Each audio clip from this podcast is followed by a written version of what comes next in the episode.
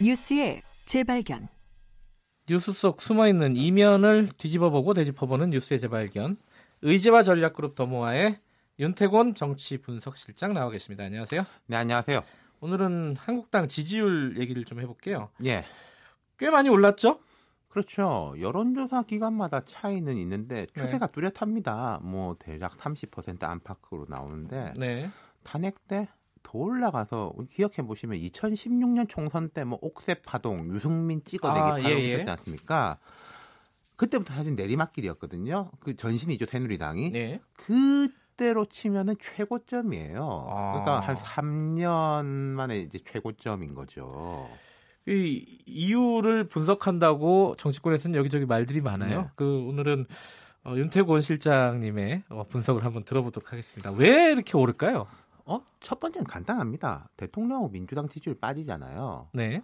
뭐 바른미래당도 조금씩 빠지고 그럼 제로성 게임 아닙니까? 네. 말하자면 100에서 네. 무당층 빼고 나머지를 나눠 먹는 거잖아요. 네. 상대가 빠지니까 이제 한국당 올라가는 거죠. 뭐 그건 산수고요. 예. 그죠? 또 다른 이유가 있다면은? 자, 그러면 이제 민주당이랑 뭐 대통령 지지율이 빠져도 바른미래당도 나름대로 열심히 하고 합리적으로 정의당도 진보 정당인데 왜 안 올라가고 한국당이 올라가냐? 그러게요. 한국당 1야당이에요. 네.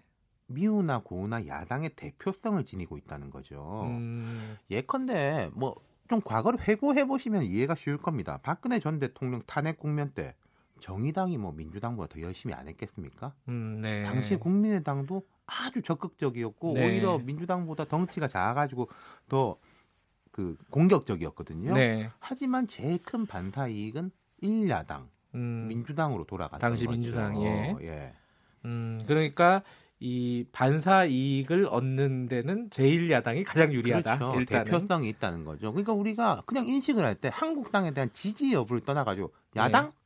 하면 한국당이 떠오른다는 거예요. 예. 지금 정부에 대한 제일 반대 하면 한국당이 떠오르고 조금 다른 설명은 없을까요? 두 그럼 가지 말고. 또 이런 거 있겠죠. 예컨대 문재인 대통령이 집권 초에 지지율이 막 80% 넘겼지 않습니까? 경이적인 아, 지지율이었죠. 예. 예. 그때 이유가 뭐였겠어요? 그때 이제 기대감 더 깊이 들어가면은 박근혜 전 대통령하고 비교였거든요. 아, 그러니까 대통령이 밝은 표정으로 사진만 찍혀도 밖에 나가도 참모들하고 커피만 먹어도 아. 구내 식당에서 밥만 먹어도 그 사진 기억납니다. 아. 예. 근데 이제 우리 대통령이 이런 사람이 됐구나 예. 시대가 바뀌었구나 뭐 좋을 것 같다라는 이제 아주 강경 보수를 제외한 진보 중도 합리적 보수까지가 그 다 기대감을 가졌다는 거죠. 네. 그거는 이게 결국은 박근혜 전 대통령하고의 비교 때문이거든요. 그 이제 기저 효과라고 그러죠. 바닥을 쳤다 박근혜 때. 예. 예, 바닥을 비교해서. 상대 평가로 본다는 거예요. 예. 자, 그러면은 이게 민주당과 청와대 지지율이 떨어지는 이유에 대한 설명이 됩니다. 예를 들어서 이제는 대부분 사람들이 심리적으로 문 대통령이랑 박근혜 전 대통령을 비교하지 않아요. 네. 문재인 대통령이 일을 잘하느냐, 자기 공약을 지키느냐, 지금 뭐 경제 음. 지표가 괜찮냐 안 좋냐 이런 걸로 비교를 한다는 거죠. 비교할 타이밍은 지나갔다. 그럼요. 예. 예. 여권에서 가끔 뭐 지금도 전 정부가 뭐 어쩌고 이런 이야기를 하면은 언제까지 그 소리 할 거냐. 그런 댓글들이 많아요. 예. 실제로 이런 방송을 하다 보면은. 그러니까 예. 오히려 이제 역효과인 거죠. 네. 그러니까 이게 보십시오. 청와대하고 여권은 절대 평가의 프레임에 들어갔어요. 근데 아하. 반대로 한국당은 상대 평가의 프레임에 들어간 거예요. 한국당이 이제 잘한다가 아니라 네.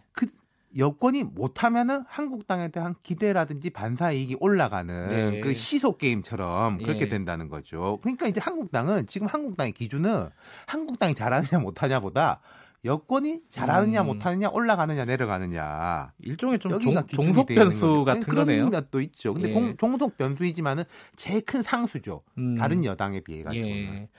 근데 의아한 거는 어, 예를 들어 뭐 5.18 망언이라든가 뭐 이제 전두환 전 대통령 지금 파문 있지 네. 않습니까? 이런 부분들을 보면은 이게 다 자유한국당한테는 악재인데 계속 올라간단 말이에요 자, 지지율이. 그러니까 우리가 지금 제가 설명드린 게 좀 넓은 데부터 어, 좁은 데로 들어가는 것인데 예. 이렇게 한번 보시죠. 한국당 자체를 놓고 보면은 말씀하신 것처럼 악재 천지예요. 예. 내부에서도 솔직히 뭐 우리가 잘한 게 뭐 있냐. 네. 자살골이라도 더 해놓자.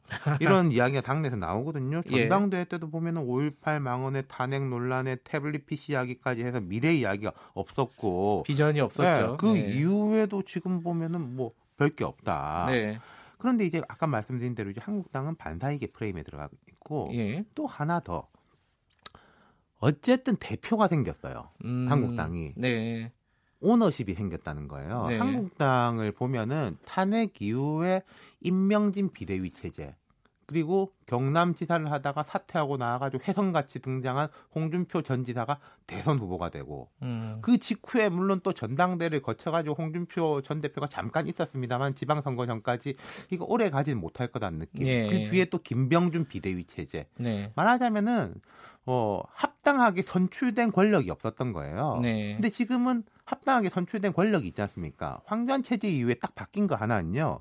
내부 분란이 확실히 줄었어요. 잘 한번 생각해 보시면은 어. 뭐 친박 비박 그러니까 지금은 이제 친박계가 황교안 대표 주위에 있다 이런 식의 분석은 많지만은 네. 안에서 이제 치고받고 싸우는 건 확실히 줄었거든요. 네. 그러면은 사실은 지지자들은 만족을 하게 돼요. 예. 어느 당에서든지. 그러니까 범보수 진영이 볼 때 한국당이 최소한 내부 분란이 없다라는 거는 되게 플러스 포인트라는 거죠. 근데 지금 이제 변수들이 몇 개 생겼어요. 하나는 제일 큰 변수가 이제 선거제 개편에 대해서 자유한국당이 안을 내놓은 거. 예. 또 하나는 국회가 계속 공전하고 있다는 거. 뭐 그렇죠. 뭐 이런 변수들이 있는데 여, 이거는 한국당한테 어떤 식으로 영향을 줄까요?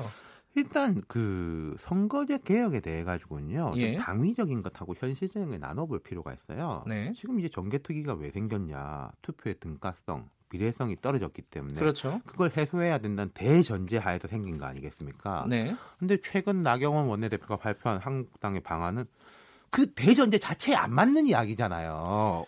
그래서 저는 좀 놀랐어요. 네, 그러니까 사실. 말하자면은 네. 말이 안 되는 소리고 그냥 판을 깨자 혹은 이대로 하자는 건데 네. 이건 이제 제가 이제 가치의 관점, 당위적인 관점에서 본 거고 현실적인 관점에서 볼 때는 연동형 비례라든지 연동형 강화하는 것은 무조건 다당제를 추동하는 겁니다. 네. 근데 한국당은 지금 보수 대통합을 이야기하잖아요. 네.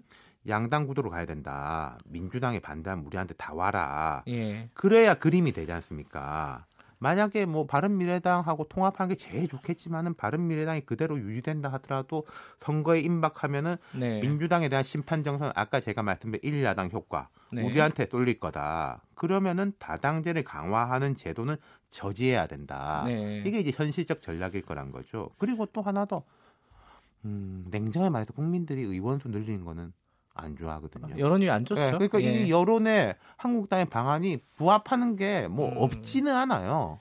그러니까 당위적인 측면에서는 좀 무리가 있다 하더라도 현실적으로는 선택할 수 있는 답안지였다. 그렇죠. 이게 예. 뭐 여론조사에 보면은 국회의원 못 늘린다, 줄이는 게 더 맞다 이런 이야기들이 많으니까요. 자 궁금한 거는 어뭐 외연 확장 뭐 이런 얘기도 있는데 이런 지지율 상승이 계속될 것인가? 언제까지 계속될 것인가? 지금까지는 관성이 예. 붙어서 온 게 있습니다. 그러니까 한국당 실력이나 용량에 비해서 지지율이 높아요. 그리고 네. 한 30%, 35%라는 거는 전통적인 우리나라의 보수 지지층을 지금 회복해가는 단계라는 예. 거거든요. 예. 그럼 한번 곧 벽에 부딪힐 거예요. 음. 여기를 이제 뚫고 올라가느냐 못 올라가느냐가 정말 한국당의 실력이고 제가 생각할 때 이걸 뚫는 것은 선거구제 개혁 이런 문제보다는 5.18 문제, 네. 박근혜 전 대통령 문제, 특히 최근에 이제 전두환 씨 그 재판 문제에 대해 가지고 한국당이 좀 어떤 식으로든 빨리 정리하는 모습을 보여주면은 어 발목에 달린 족쇄를 떼고 가는 거고 정리를 못하면은 계속 가는 건데 이게 지금 정치적 부채거든요.